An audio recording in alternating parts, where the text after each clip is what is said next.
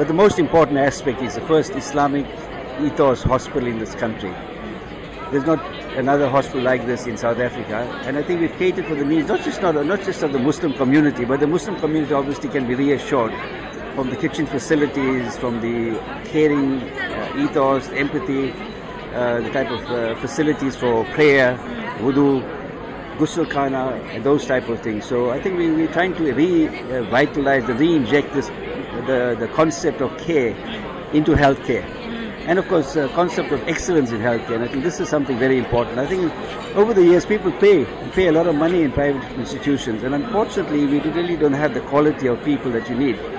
We've selected uh, very screened and selected our team of people very very carefully from all over. From every other hospital, we've taken the cream of the crop of every other hospital. So when you walk in here, it's not about hospital anymore; it's about hospitality.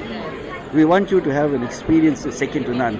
Well, walking throughout the hospital, I can see the experience is par excellence because you've got facilities like private wards and private beds as well, three quarter beds that are not exactly hospital beds to me. Yes. Tell us a bit about the exclusivity of the hospital. The key is what, what does a patient want when they're sick? And what does the, the, the different levels of, of, of uh, income stream uh, individuals want?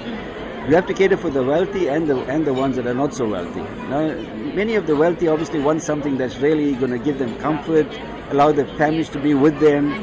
And we've got about eight luxury suites, and uh, we've got two suites that are going to be super luxury. Now, when you say luxury suites, the beds alone are about 90,000 rand. It's 120 centimeters beds from Stiegelmeyer. Only, only hospital in the world that has these beds. On the super luxury suites, you'll end up having uh, beds that are 180 centimeters. Again, it's super luxury, costing almost 100,000 rand for those beds, where there are 55 inch screens and that type of thing. But I think the other unique feature of this whole thing is the fact that it's a partnership between an NGO, which is Islamic Medical Association, and private shareholders. Tell us a bit then about the cost of putting this entire project together. As I mentioned before, the Islamic Medical Association initiated the project and really didn't have the funds to put up the project. We started off with an 80 bed facility and we ultimately now sitting at a 164 bed hospital.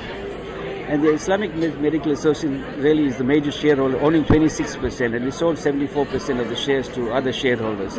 So to tell you what the cost is, it started off at about 100 million rands. Today it sits at about 450 million rands.